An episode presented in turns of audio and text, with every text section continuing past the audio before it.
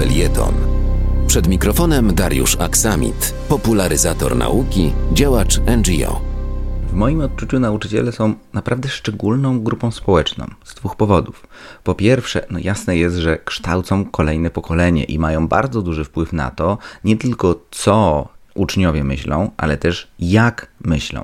I druga sprawa, nauczyciele no to są osoby wykształcone i w środowiskach, w społeczeństwie, w tych lokalnych wspólnotach, z których pochodzą, bardzo często są lokalnymi liderami opinii, taką osobą, która no, wie co mówi, zna się na tym i mogą mieć oddziaływanie na najbliższe otoczenie. Z tej perspektywy nauczyciel antyszczepionkowiec jest podwójnym zagrożeniem. dwudziestego lipca dwa tysiące dwudziestego pierwszego roku Zespół do spraw COVID przy prezesie Polskiej Akademii Nauk wydał apel w sprawie zbliżającego się roku szkolnego dwa tysiące dwudziestego pierwszego dwa tysiące dwudziestego drugiego. Jest to stanowisko numer siedemnaście tego zespołu. Zawarty tam apel no, nie powinien być szokujący. Poza sugerowaniem używania maseczek, dezynfekcji, podziału na klasy itd., itd., pojawia się bardzo ważne stwierdzenie. Nauczyciele, którzy są niezaszczepieni, powinni być odsunięci od pracy z uczniami. I teraz pytanie, dlaczego to wzbudziło aż tak duże kontrowersje wśród y, nauczycieli?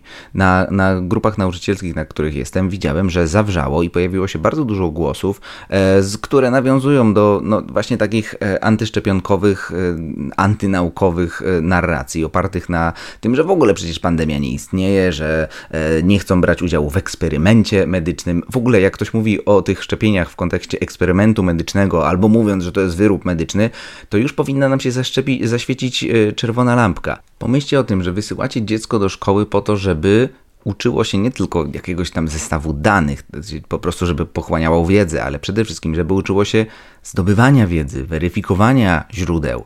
A okazuje się, że jego nauczyciel, no właśnie niech będzie na przykład płaskoziemcą, antyszczepionkowcem, albo biologiem, który nie będzie uczył o ewolucji, bo uzna, że kreacjonizm jest alternatywną i równie uprawnioną teorią. Każdy z nas zna się na czymś, na, ma jakąś swoją wąską specjalizację i jest w stanie od ręki zweryfikować właśnie ten zakres e, informacji, ale przecież nikt z nas nie zna się na wszystkim.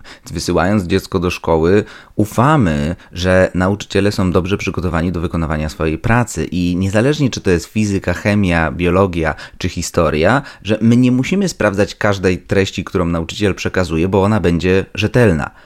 Po przeczytaniu dyskusji właśnie na tych grupach nauczycielskich mam wątpliwości i przyznam, że po prostu boli mnie to z tego powodu, że jeśli osoba systemowo powołana do pewnej czynności robi coś dokładnie odwrotnego, jest to podwójnie złe, tak jak każde branie łapówki jest złe, ale jeśli łapówkę bierze policjant, jest to podwójnie złe. Jeśli każde skrzywdzenie, wykorzystanie dziecka jest złem, ale jeśli robi to na przykład ksiądz pedofil, który niby systemowo miałby uczyć dziecko moralności, jest to również podwójnie krzywdzące.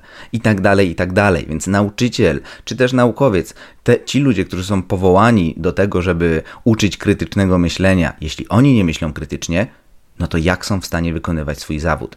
Tak samo jak lekarzom, którzy szerzą antyszczepionkowe brednie, odbiera się prawo do wykonywania zawodu. Pytanie, czy nauczycielom, którzy nie uczą myślenia, nauczycielom, którzy szkodzą społeczeństwu przez rozpowszechnianie antyszczepionkowych bredni, czy im również nie należałoby odebrać prawa do wykonywania zawodu? Na, na przyszłość chodzi o to, że abstrahując już od tej pandemii i tych szczepień, po prostu pytanie, czego oni uczą nasze dzieci.